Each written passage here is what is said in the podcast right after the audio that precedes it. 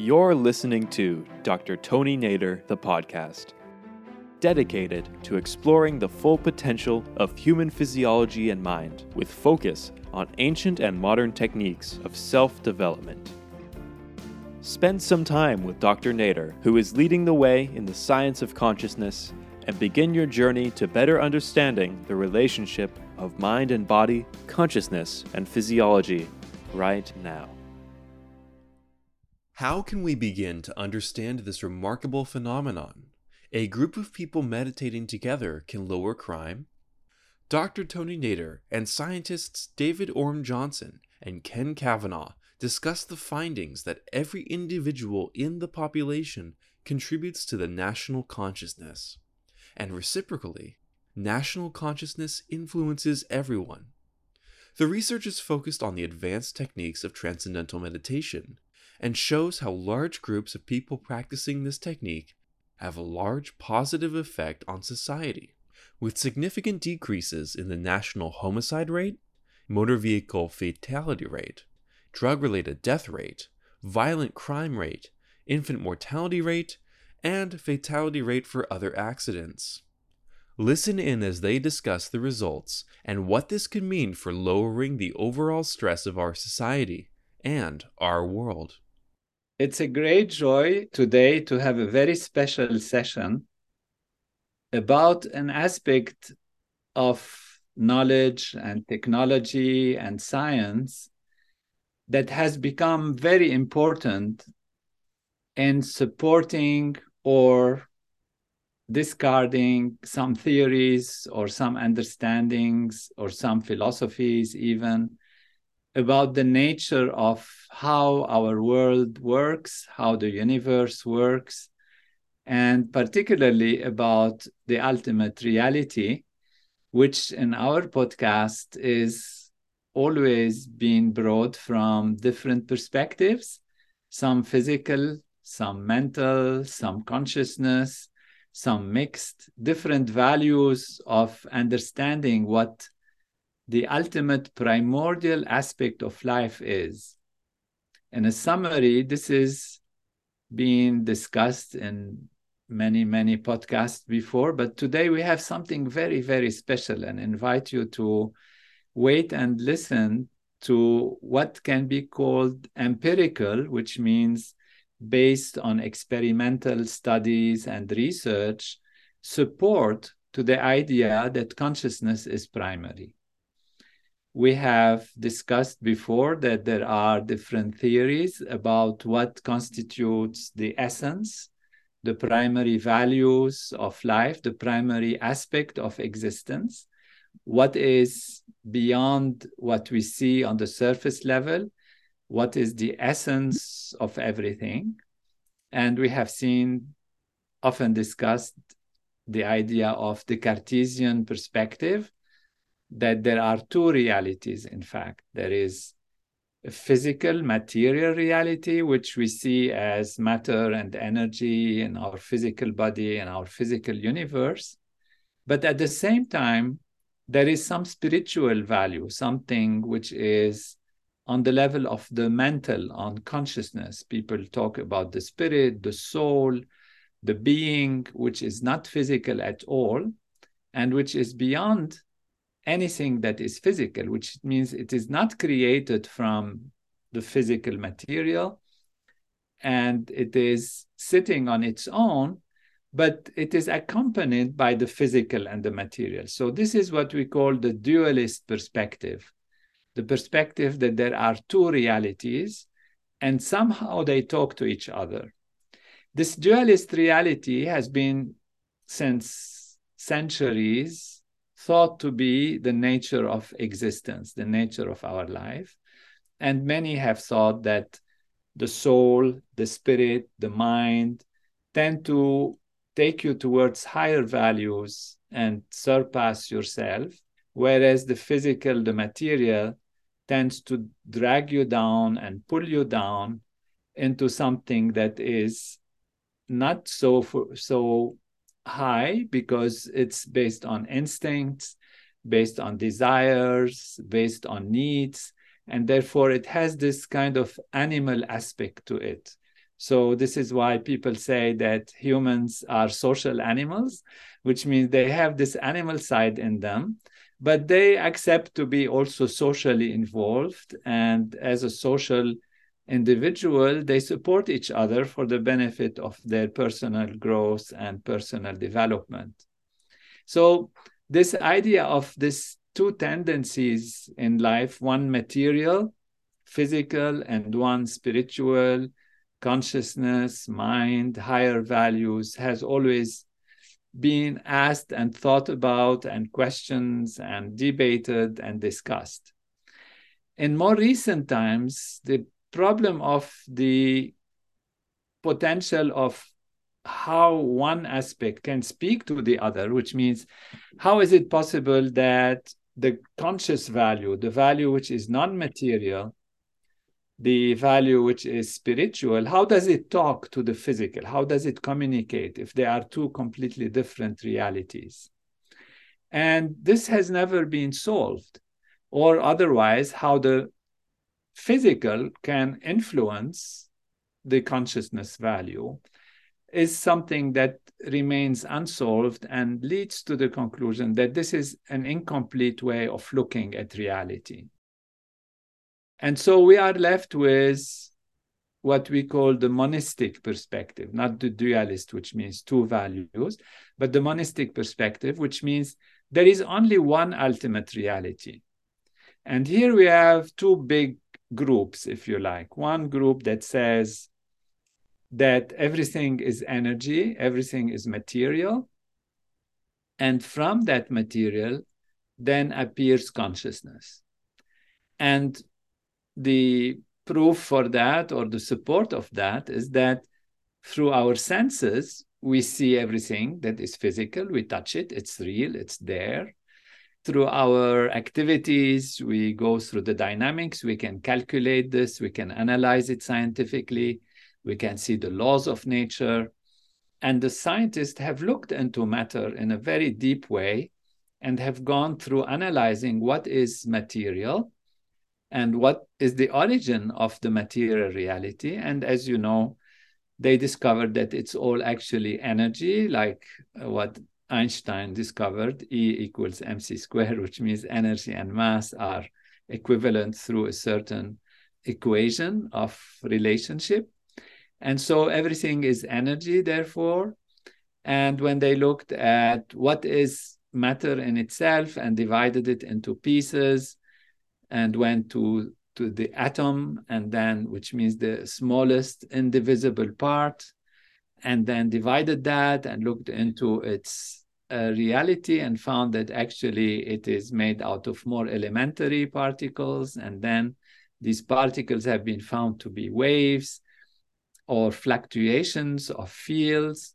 And then the fields have been found to be more and more unified. For those who have been with us on the podcast they know about the unified field of natural law, which tells us that ultimately, if you look at the physical, really the physical reality, from matter to the physical to the energy, it's all still physical. This is what we call physical. We find fields, and those fields have been more and more unified into a unified field of natural law. Now, this unified field is something that is not the same as what we see on the surface value of something that we can touch and feel or taste, that we can experience directly. But it has qualities that are very unusual, very transcendental, if you like, because it has aspects that are discovered when you go there about the fields and their activities that have non-locality, which means the potential to be in different places at the same time. It has uncertainty, which means it's not for sure what's going to happen. It's a probability that it has a probability of something happening here, but not happening there in terms of physical appearance. And many, many other aspects, entanglement and things that are not as we experience and the usual physical reality of molecules and object and billiard balls hitting each other and forces that are on the classical level. Still, this is considered as part of the physical reality, part of the physical field of existence. Now, where does this physical come from?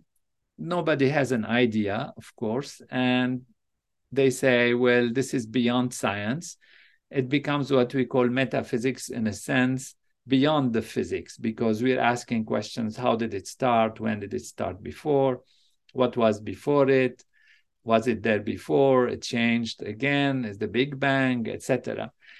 Now, it's very important to understand that all of this usually is regarded by the scientists of today, most scientists of today, as part of the physical reality of life, physical reality of existence, even though it has many layers. It has layers of pure energy, and then it goes to become fluctuations of this energy into different forces, different fields, and then these different fields appear to be particles, and then they appear to be atoms and molecules and cells and creation as we know it, the whole universe as we know it. And then they feel that this has become so complex that one day consciousness appeared. And consciousness, therefore, is called an emergent quality. So it emerges from the physical reality. Consciousness emerges from the physical reality. And that is the story from the physicalist perspective. However, the shortcoming is how consciousness then actually emerges. It is not physical, it's something beyond physical. It's like your personal experience of pain, your personal experience of joy, your personal experience of the redness of red, your hopes, your desires, the feeling of love that you feel personally, intimately, and on a subjective level. This is something that science has not yet been able to even come close to experiencing or knowing. Experiencing it does through uh, its own human beings, but to describe and explain how consciousness emerges is beyond any understanding from the physicalist perspective. No matter how much you try to look into quantum mechanics into field theories into neuroscience the activity of the brain that is almost transcending certain aspects of its physical structure and creating something very subjective, all of this has not been at all accessible to the modern science, to modern scientific approach. And there are many, many other questions that come with that that are not at all understandable or explainable. Where does it come from? Where does it go? Why there is law, but is there freedom? Is there determinism because there is law? Do we live our life in a systematic way that is beyond our control, which means everything is determined since there is very strict laws of nature. Therefore, why do we have these laws lead to suffering and pain and why people make mistakes, uh, why there is sin, why there is, you know, what we call good and bad. So many, many of these questions have no answers in the physicalist perspective. Now, this is one whole broad area of what we call monism, which means monism is to stand for one, one reality. So the reality is one. And then if it's one, it can interact with itself, but it doesn't explain the consciousness part. Now, something which is sometimes harder to accept, and that is what has been discussed a lot through our podcasts, is another theory about reality, which is that everything is one, but that one is a field of consciousness. So, whatever scientists describe in their research as the unified field is actually not a field of energy. It's not a field of physics.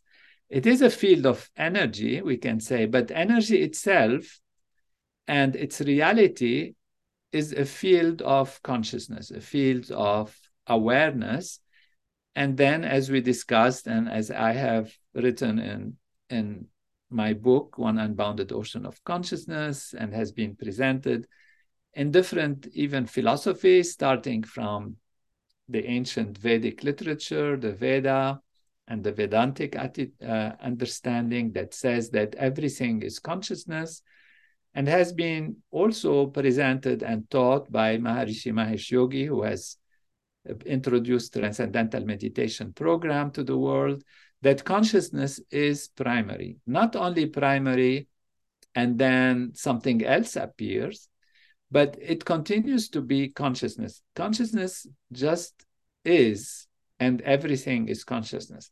That's why our podcast is called Consciousness is All There Is.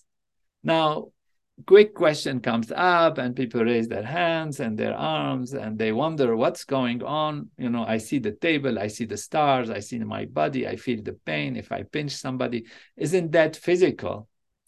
And in fact this, what we see as physical, is just one aspect of the appearance of consciousness appearing in different, different, different modes and layers and ways, an infinite number of ways.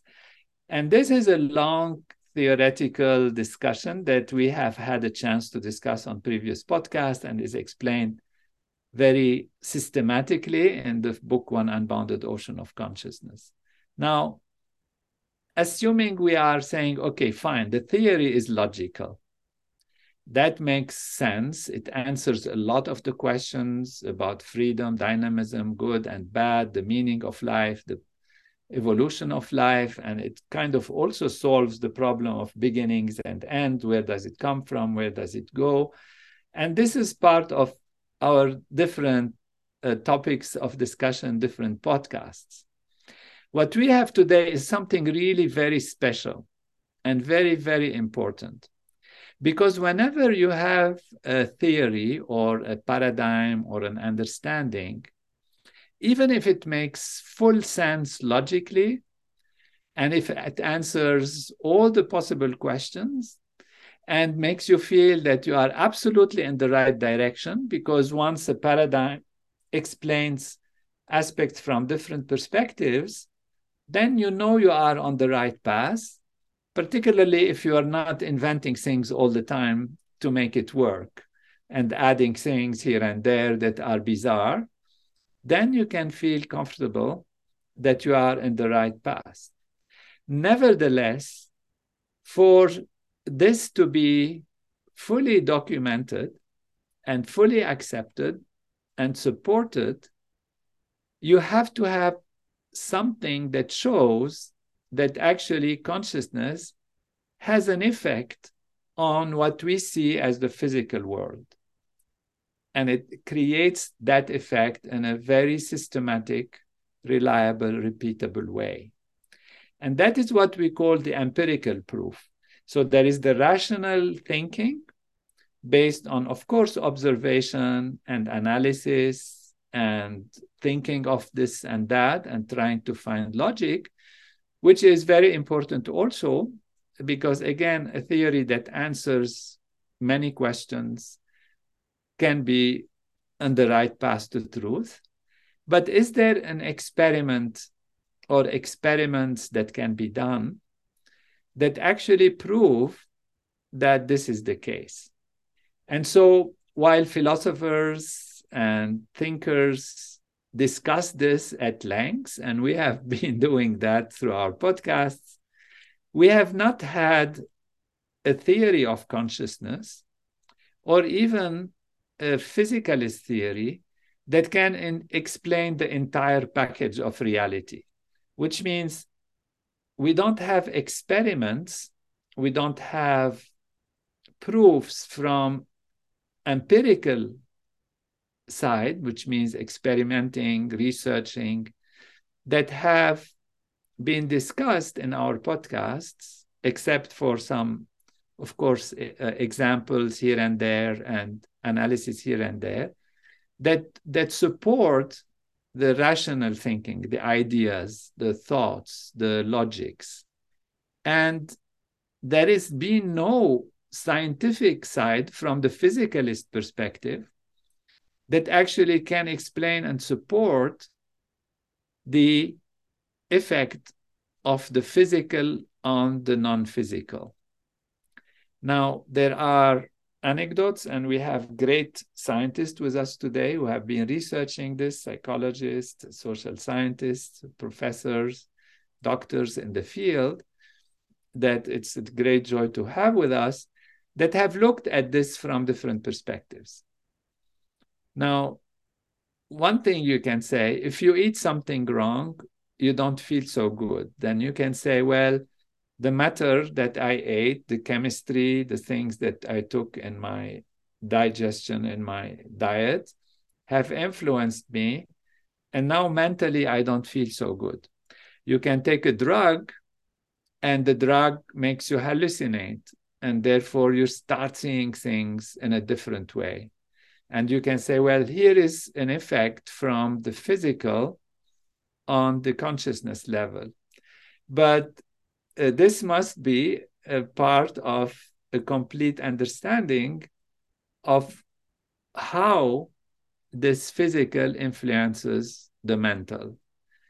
And at least we see in such phenomena that the connection between what we call physical and mental is much more concrete, much more profound, and much more intimate than we imagine. You can even have a thought or a fear. You can see something on the street and you think it's a snake in the dark, you don't see it well.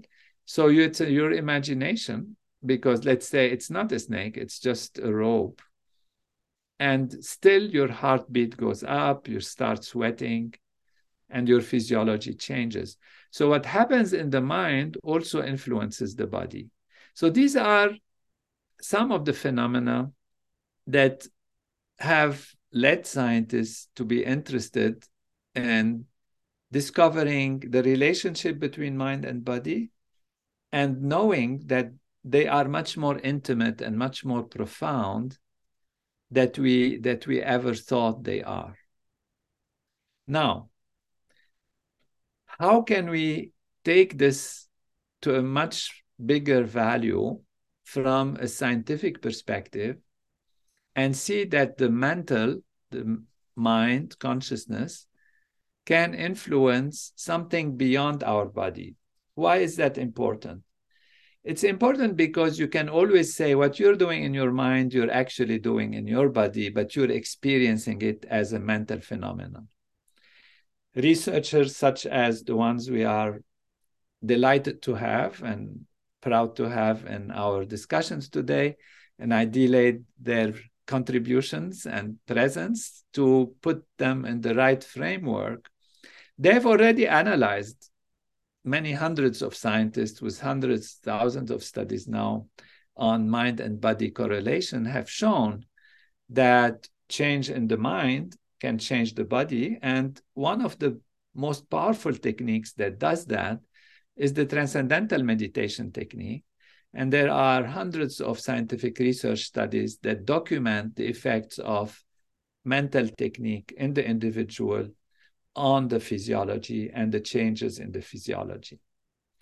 The question remains is this change, even though it appears mental, is it actually some physical change that we as humans interpret as mental. And therefore, the question remains although it's obvious that the technique of transcending, transcendental meditation, is a mental technique. It's not a physical technique. You don't eat something, you don't change your body in any way, you don't try to manipulate the physical. You just choose a consciousness technique, a mental technique that influences, that uh, that improves, that expands your way of thinking, your awareness on the consciousness level, and then the body follows. So the results on the body are coming from consciousness. And we have discussed some of this research, and we can also ask our scientists if they like to make a comment here and there before we delve into the whole issue of and the whole point that we want to bring today. And that is the effect of individuals practicing something on the consciousness level and influencing something which is physically, by all physical parameters, unattainable which means if I do my transcendental meditation, I practice this consciousness technique, not only I improve myself, but I see an effect that is beyond me, that is on the level of society, for example, on the behavior of a nation, on the relationship between nations. And how can this be? Now, the physicalist perspective, and I have discussed this with many, many uh, quantum mechanical uh, scientists and specialists, and they say we have no explanation. There will be no explanation possible on the purely physical level, which means the, even the quantum mechanical level, that we can say there is something about entanglement here and there, but how does it get transmitted to the whole society, how the effect gets transmitted to the whole society, this is something that is not explainable from purely physicalist perspective, which means a physical phenomenon of electromagnetism or quantum mechanical change, or even on the level of entanglement and the level of these new phenomena that are discovered in quantum mechanics and uh, relativity theories and unified field theories. So we have something that actually has been studied, and that's a very great news for our world, for our society, for how we deal with reality, for what reality is, and how we can make a difference, particularly at this time when we see so much fear, division, coming back. And we'll see uh, the reasons why they are actually coming back and why they are gone in the analysis that we want to plunge into.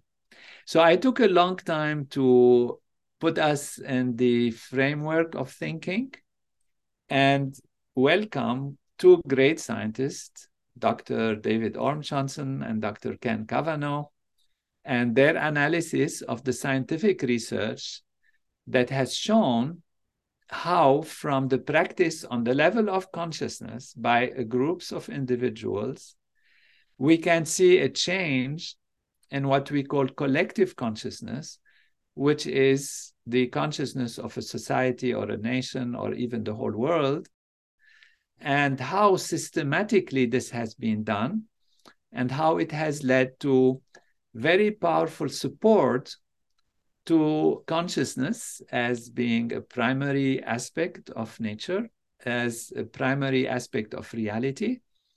Or we can discuss also whether there are other ways that this can be explained.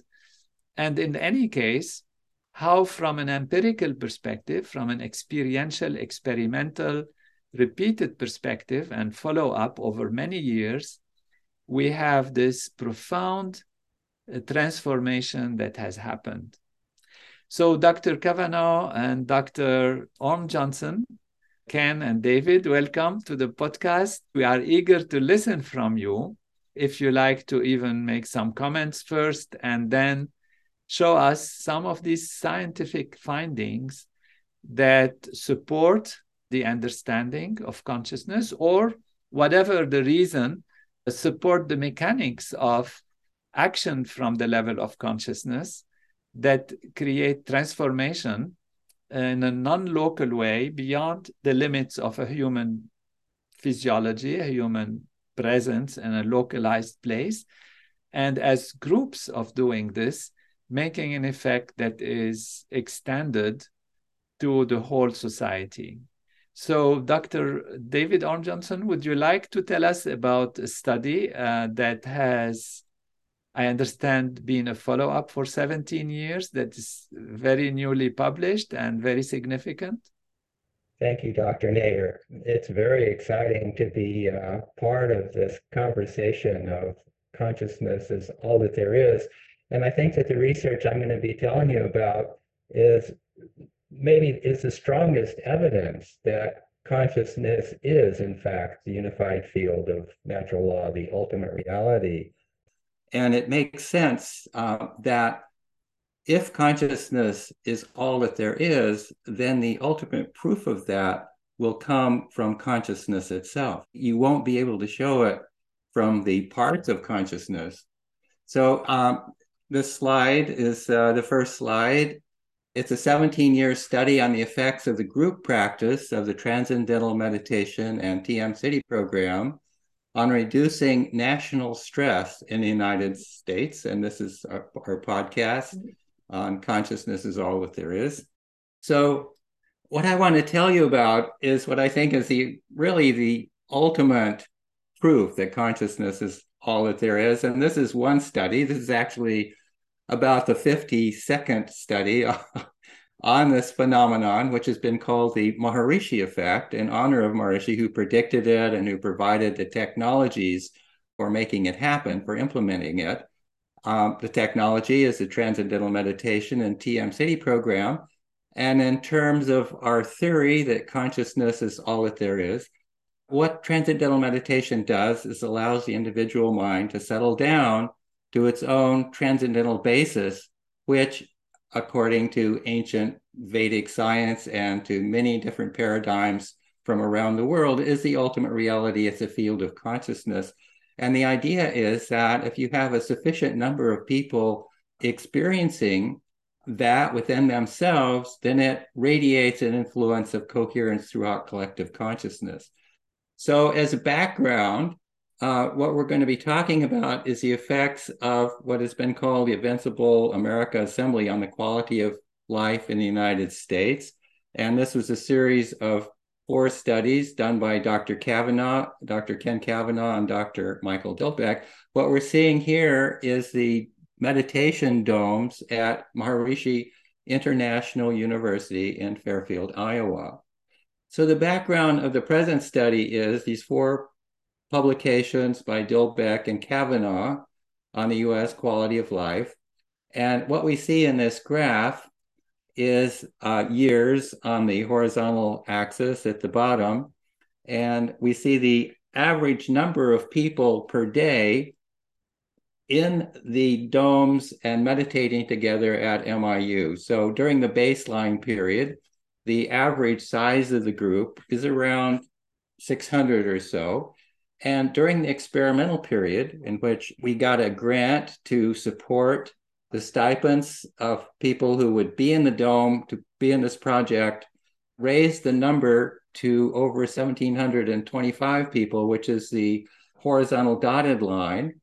And that is a threshold that is predicted to have an influence on the entire United States. So the experimental question is what is happening on stress indicators during the experimental period compared to the baseline period? It was found that during the experimental period, homicide rates decreased, motor vehicle fatalities decreased, drug related deaths decreased, violent crime decreased, fatalities due to other kinds of accidents decreased, and more infant mortality decreased. So that's the background. We know that this big group during this time, during this five year demonstration period, reduced all this negativity. The question that uh, I was particularly interested in in this study that I'm now going to present to you is what happened in the following years, in the seven years after, at the end of the experimental period, when we lost the funding to maintain the group, the size of the group decreased.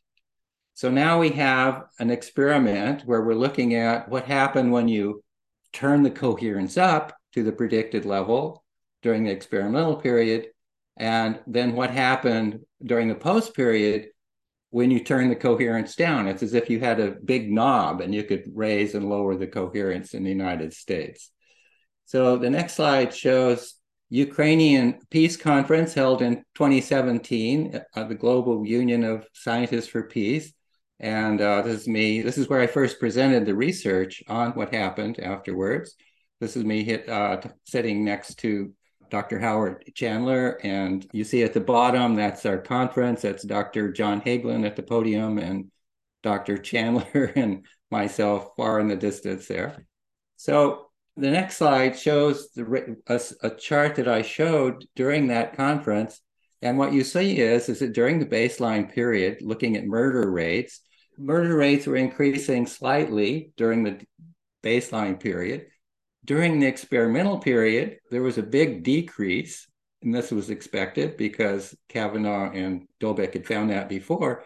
But then in the post experimental period, when the size of the group decreased again, murders came back. And so what you see is a reversal of the effect. So this led to the idea of let's look at all of the variables. What happens to all of the variables? Is there a change simultaneously in them or do they change uh, individually? Be- before you go there, David. Yes. Just to summarize a little bit and, and refresh ourselves.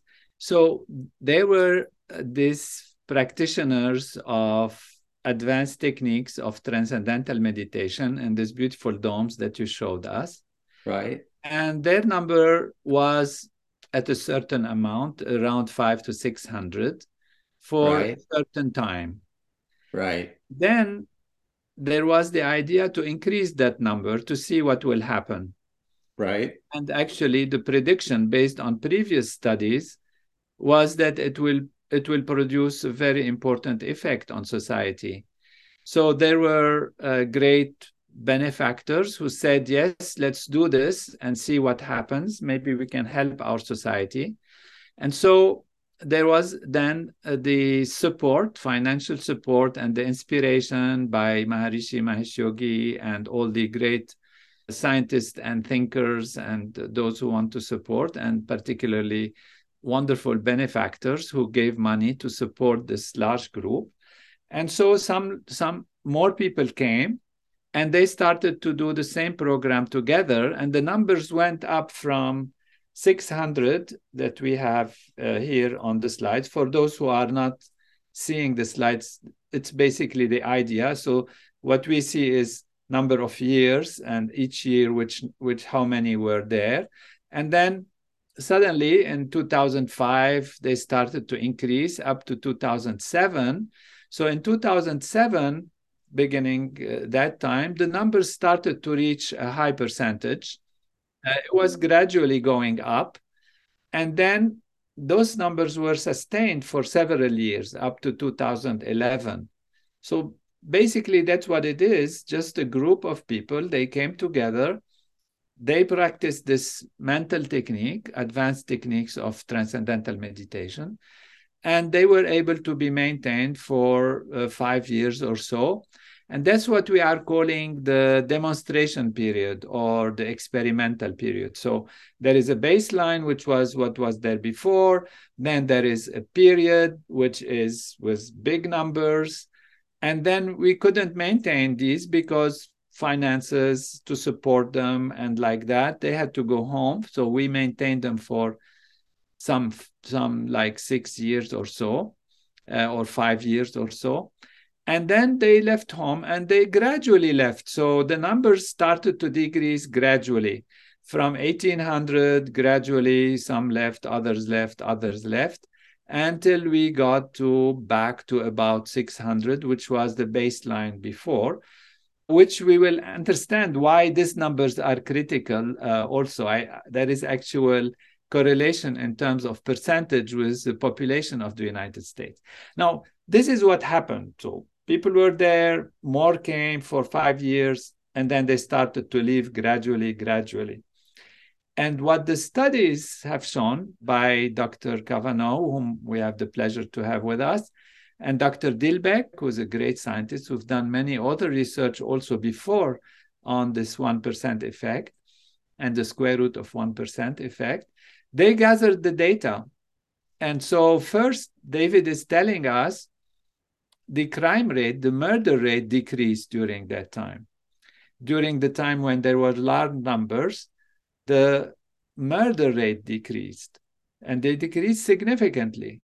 And then after it stopped, it started to decrease. And what is interesting is the correlation, which means how the numbers correlate with each other. Like how much there are people, how much there are reductions in murder rate.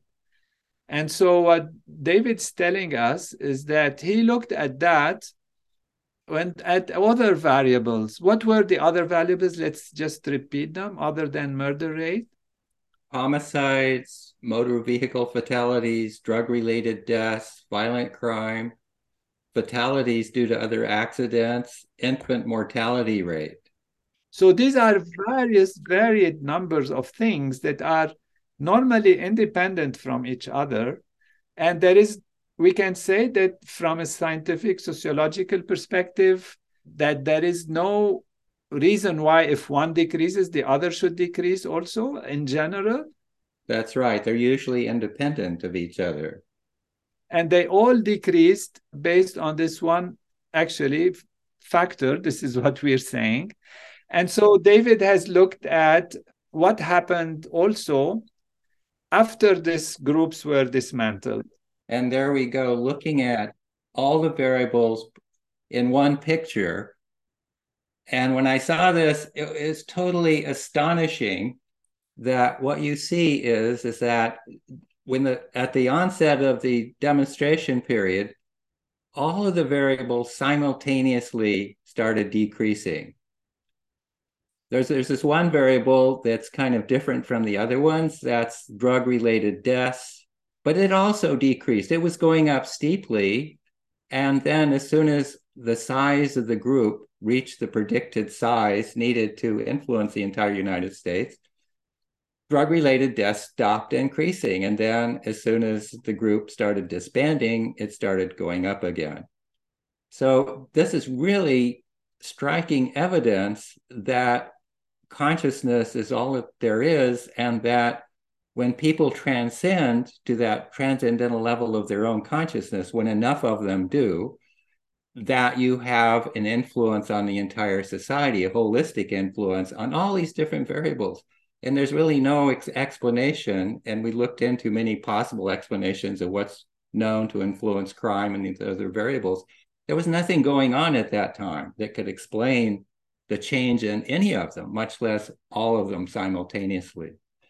And then when the size of the group began to decrease during the post period, what you see is that at first the slope of the decrease of the different all the different variables begins to slow down. It's it's still decreasing and our numbers are still quite high. They're up to maybe 80% of the requirement for the calculated requirement for the entire country. But particularly in, in 2013, 2014, when there's a very steep decrease in the size of the group, what you see there is that suddenly all of the negative indicators begin to increase. You know, it was increased murder, increased rape, all those things begin to increase again. And when you look at drug related deaths, it also began to increase steeply. So just this amazing correspondence, and uh, you know, it raises several questions about well, how long does the effect last after the group begins to decrease, and and uh, those are things that we're investigating. This is fascinating, of course, and it's important to stop and just really do it again in terms of what happens if this is what tells us based on scientific findings. Not only this study, we will see more studies, but also previous studies that have happened that we, we might not have time to, to present. But based on all of this, if we create a group now, if we raise the group now, you are telling us, David and Dr. Cavanaugh, that if we create this large group now, uh, we are going to expect that there is reduction in stress, reduction in rape, reduction in assault, reduction in murder, reduction in robbery, in infant mortality, even, and drug deaths, and vehicle fatalities, and children deaths by injuries, which are all these factors that plague society and influence so much the economy, the well-being, the sense of uh, happiness, and and and all of that. And so, creating this group, we should stop and say, well, is it prayer? Is it some kind of any kind of meditation? Any kind of maybe yoga exercises and all of that? And it is not. It is not. I mean, it is something very important to consider because people say well then let's let's do something and we did something and it didn't work and therefore the whole reputation if you like of the fact that you do something mentally can influence society becomes questionable because it didn't work and many people try to do these things and it doesn't work so, what is the key point here? The key point is that consciousness can be on many, many levels. You can have wakeful consciousness in a drowsy state, in an alert state, in a relaxed state. You can have dream consciousness. You can have sleep consciousness. You can say things on the surface level by just repeating something on the surface or thinking about something.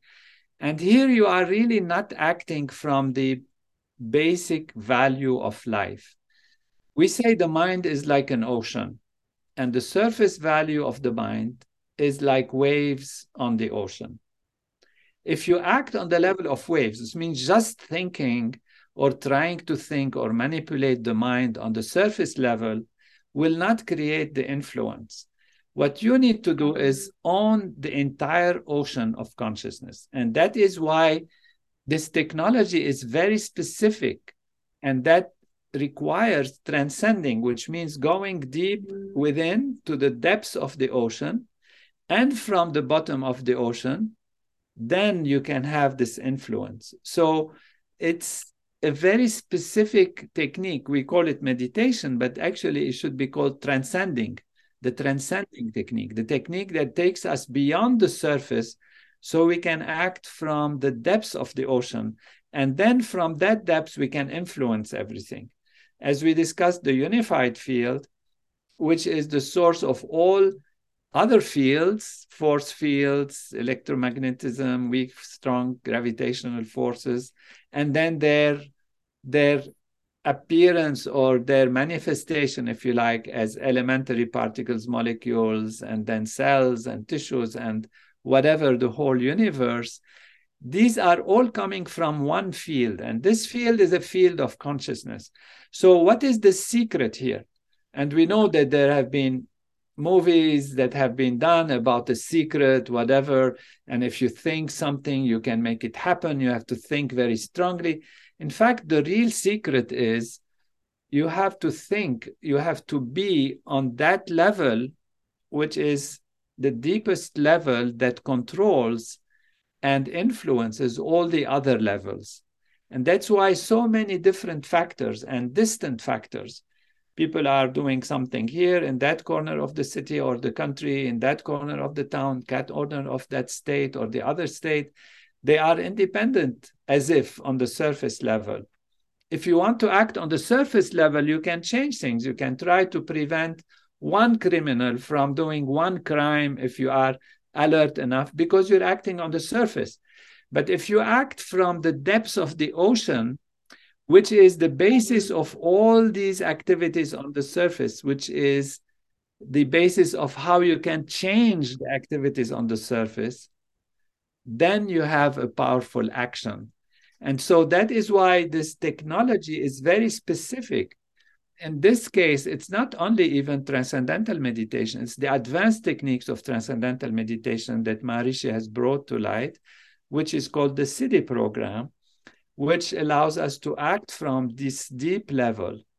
And what we are hearing here is that once you create the effect, so if today we decide let's let's create the effect and have 2000 people in the US and there is a reason why why it's 2000 we'll ask Dr. Cavanaugh also to comment on that and his his this is his study also and and uh, part of his research and there is a reason for that but if we do that what we are hearing is the, the effects will be starting immediately, the decrease in all of these bad factors, which we can call stress factors or stress index or whatever, and they will be prolonged for a while.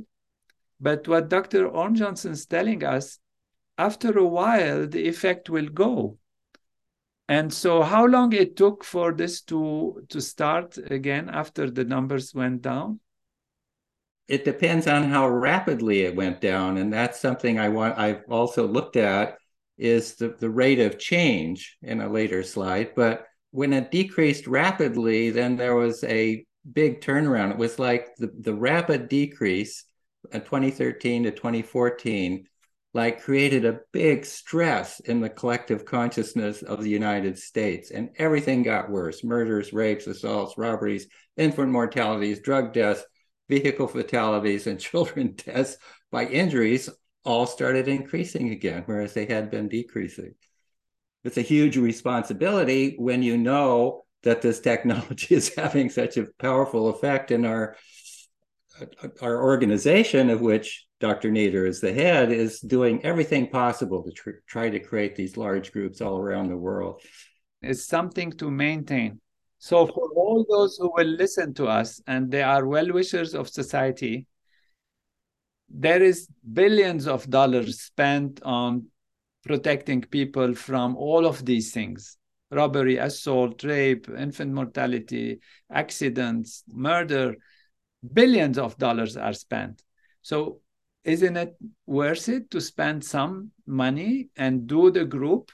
And not only do the group you have to maintain it. It's not like it it just you create the group and you solve the problem and then you go home. And that is the unfortunate thing that we couldn't convince the people to stay because they needed to work they needed to be supported for different reasons they had to leave and they felt oh the world is great and everything is good it's getting better everywhere and they thought okay it's on the path it's done kind of thing it's not done that is what is important to remember. We want to create something that is permanent, that will maintain the effect on a permanent level. And this is what these studies are showing. If I might add just a brief comment, Dr. Nader. Yes, Ken, thank you. It's your research after all. and Dr. David has added, of course, something fabulous also at the end. But we want to hear from you, absolutely.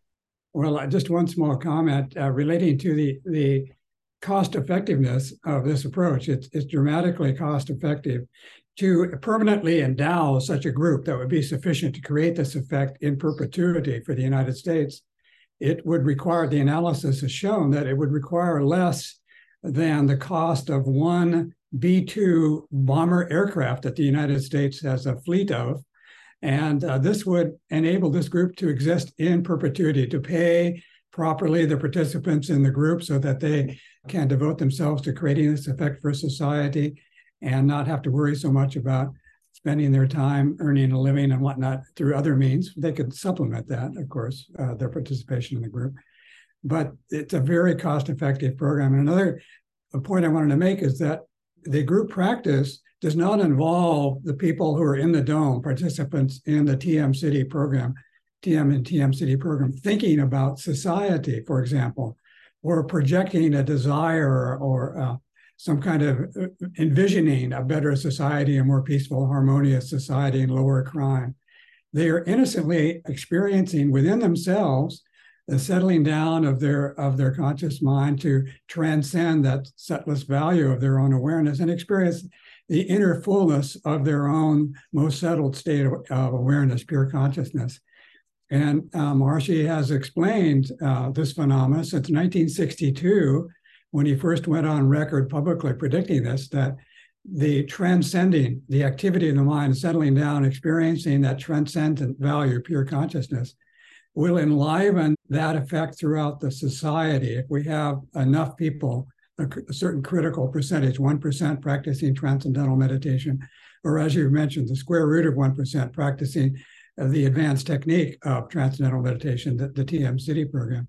So that same effect is created either way, whichever approach we we take the more economical one, is square root of 1% in a single group, and that is very inexpensive to create as an effect compared to the enormous cost of stress and of crime and disharmony in society that, that's associated with these indicators not uh, properly declining to low levels. This 1% came about originally. Maybe we can just have a little review quickly how it happened and then the square root of 1% and how much will that require for the US and like the whole world or the situation now uh, is requiring you know the world attention for what's happening in, in Eastern Europe and Russia and Ukraine and so much sadness there taking place, so much loss. And so people are looking for solutions that would satisfy everyone so that everyone involved can become better and feel better and feel satisfied. So it's a solution that's for the good of everyone. And therefore, it would require something for the whole world. So, do you have those numbers? Yes, the uh, the world population in uh, 2023 is nine billion, and the square root of one percent of that is a little over 9,000, 9,200 and something. So yeah, so we, we just and that I I you you know better than anyone, Dr. Nader, is like the main focus right now that's going on with our international movement of people are trying to create such a group in uh, around the world in, in Latin America and in, in Asia and India, Nepal, various places. So yeah, this is where did the one percent come from? Well, it's actually the idea that if that a few people can influence many through transcending really comes from the Vedic literature, from Patanjali. Patanjali uh, famously said, "In the vicinity of yoga, hostile tendencies are created." So, if you have people meditating, transcending, I should say, that it will create an influence in the people around them. And if you go back even further into the Vedic literature, into Vashishta, there's a story that Vashishta is instructing two of the great kings when they were still youths, Ram and Lakshman, how to rule society. And, and basically, he says, you need to have people basically practicing the advanced techniques of transcendental meditation. But it's really Maharishi who just brought all that out initially without really telling us much about the background. And he's he's on record as early as the 1960s or so saying that he said that if if you had 10% of the population meditating that would reduce the hostility and the hatred in the world it would, which would reduce war. And that in fact even 1% would do the job.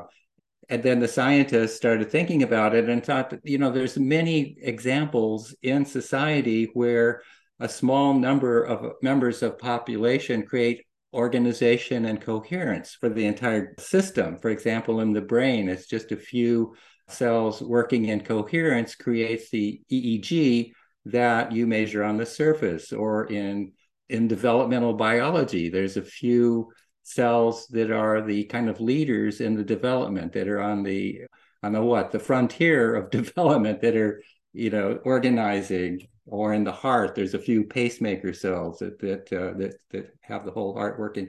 So it's it's a it's a principle that a few can affect the many throughout society. And then the square root of 1% empirically what happened was that during a project in 1978, Maharishi had sent groups of people to different provinces and states around the world to try to inspire the local government and well wishers of society to create 1% of the population practicing TM. And so they made lots of presentations.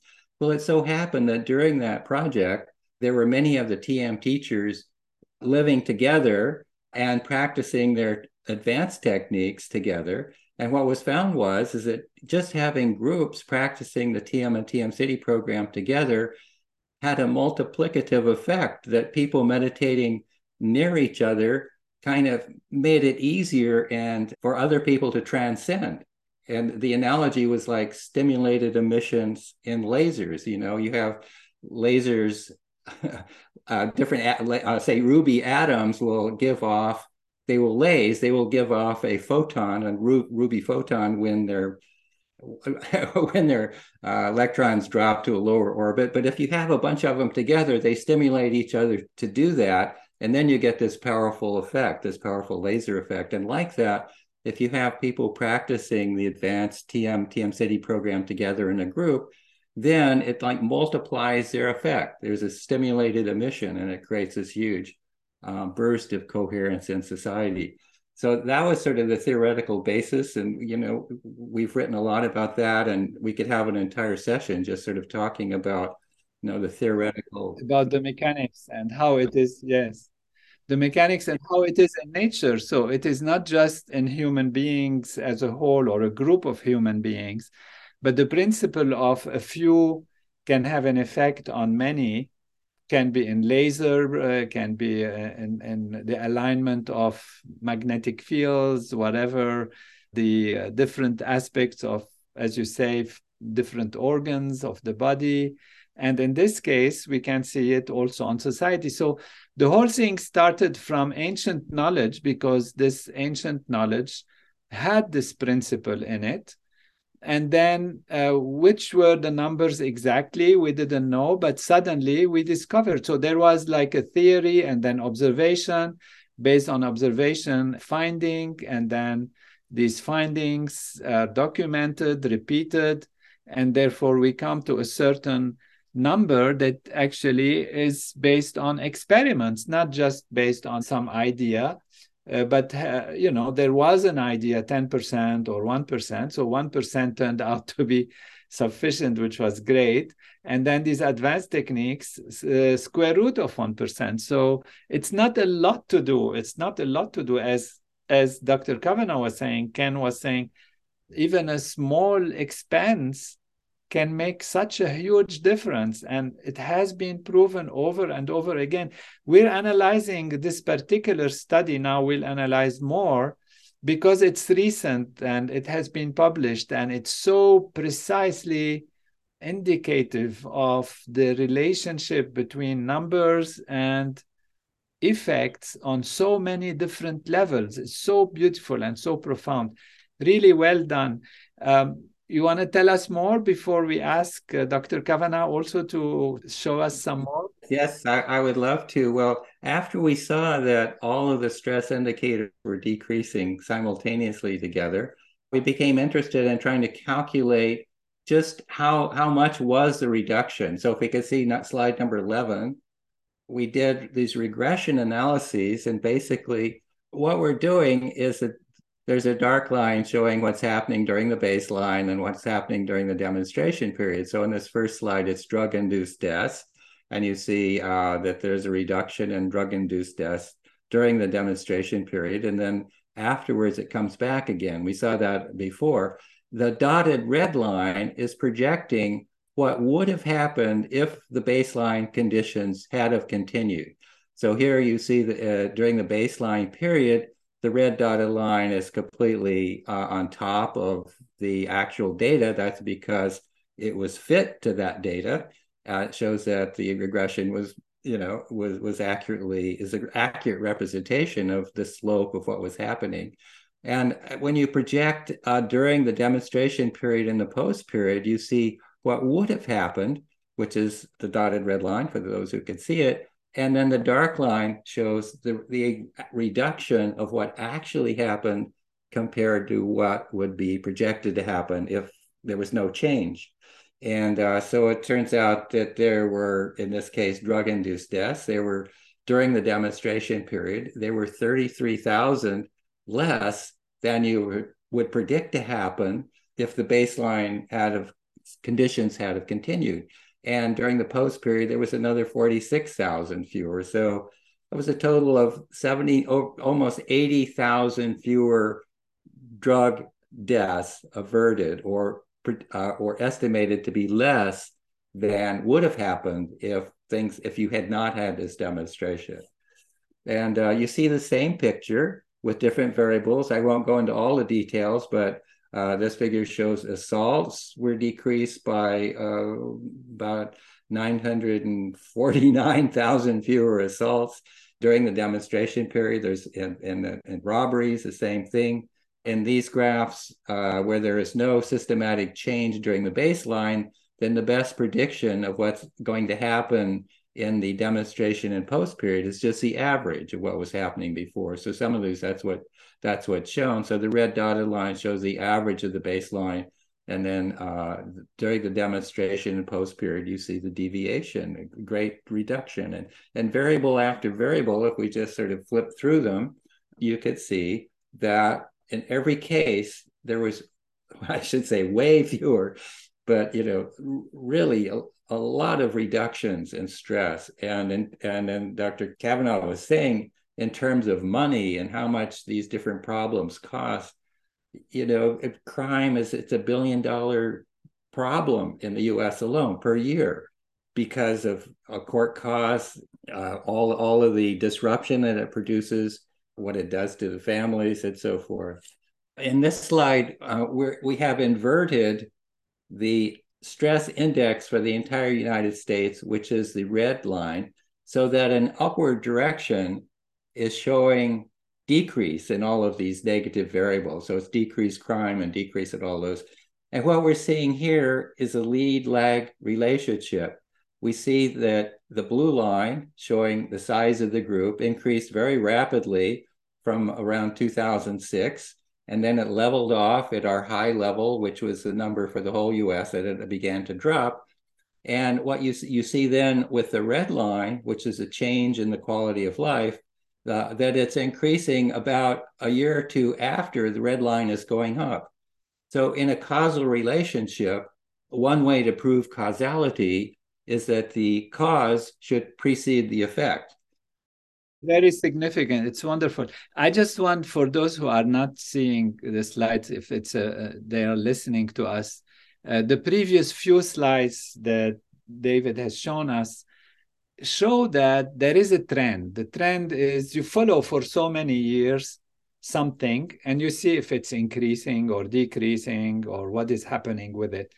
And you see a linear trend for many, many years. So, like they studied from 2000 to 2006, like six, seven years. And during six, seven years, the bad news for these six, seven years is that all these aspects are increasing in society. So unfortunately, it's not only because of increase in population, but of course there is increase in population and there is also increase in uh, chaos and things aren't working like drugs. More people are using drugs. And there is a tendency. So you see what we call this trend line. There is a trend. And the trend you can make it and you see you can actually predict with a proper trend if you've done it for several years you can predict what will happen in 5 years what will happen in 10 years and like that the line shows the prediction. And unfortunately the basic prediction is not very happy at all. It looks like more drugs are being used even though so much money is being spent and etc etc on this factor and the other factors also drug homicides. He showed us all of these different different charts. And then comes the the creation of this group the group reaching a certain critical level.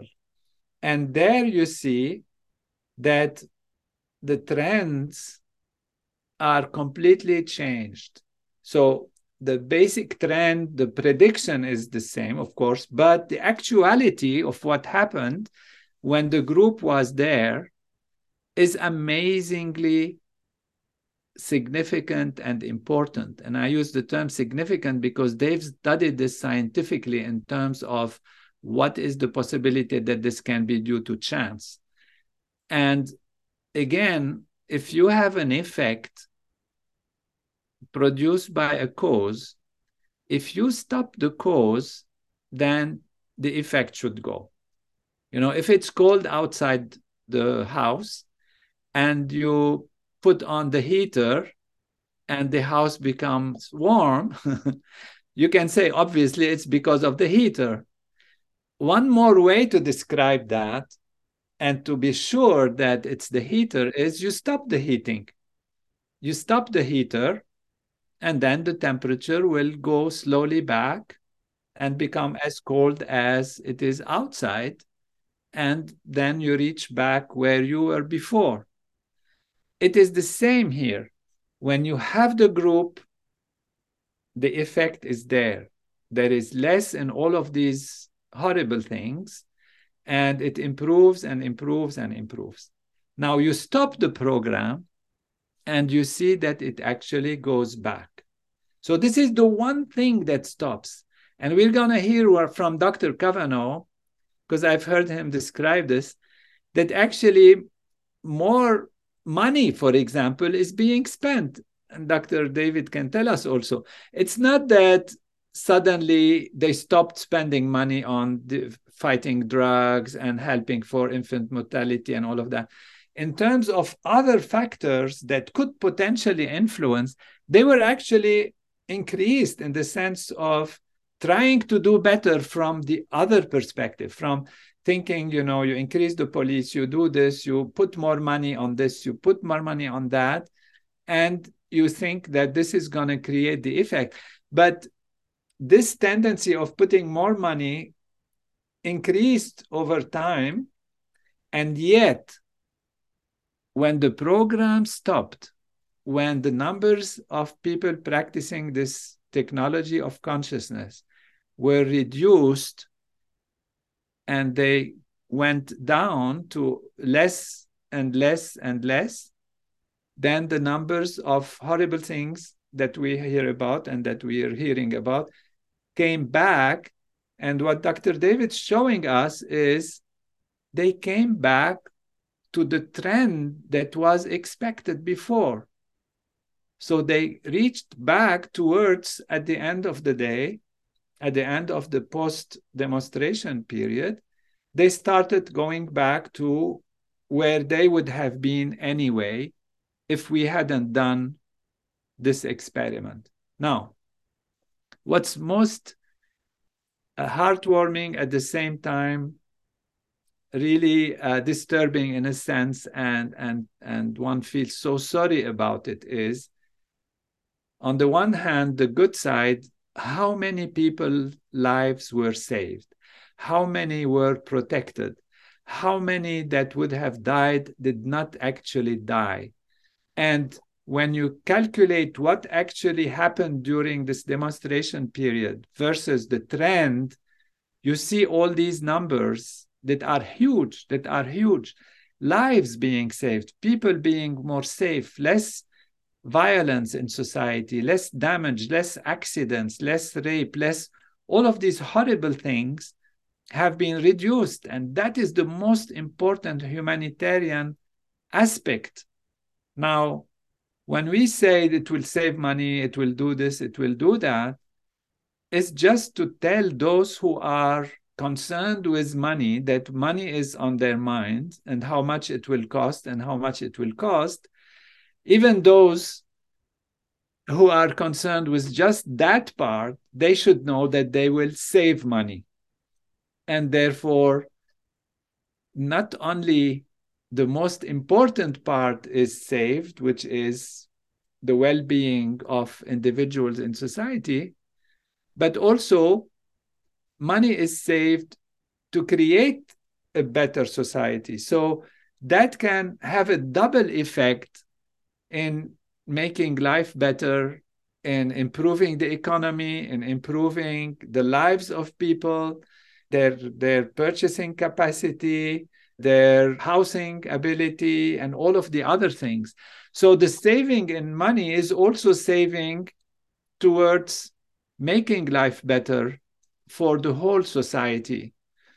Besides the, of course, the most primordial value, which is how many human lives are served, how many less suffering there is directly through these indicators. So this is really so profound and so important that everybody who's listening should become a champion, in my opinion, of this and call upon those who can support because why it's not happening because we are an international organization that has the knowledge, but we are not for profit and we need the funds to create this group. We need the people to understand the effect and we need them to practice the technology so that they actually do it. And we need to do them to see that they do it and they they support it on a permanent basis, on a permanent basis, because we've seen and we see again from these studies that once the groups go down, then the thing comes back to it. Why is this important to realize? It is so unfortunate that it happens, but it's important to study it and it's important to report it because there is a tendency in people when things get better to think it's all done and then they forget about meditating they forget about practicing this technique they feel it's all done i've done it i'm all okay my society is okay and so now i can go run and enjoy and have fun with other things and forget what is giving them this ability to enjoy and this ability to feel better and what is giving that society and our society the ability to be stable and for us and the next generation and the next generation to actually live a better life. And what is giving this is the light of consciousness, the power of awareness that is within us all, and that together we can support and strengthen and make it powerful, like bringing the light to remove the darkness. You bring the light, you remove the darkness. Now, you say, Oh, the darkness is gone. I'm feeling great. I see everything clearly. Why spend money on paying for the light? Well, you remove the light, maybe for a while, the dim the light, let's say. And as you dim the light, you see less and less and less and less. And when the light goes, you go back to darkness. And so that is really very important from both angles.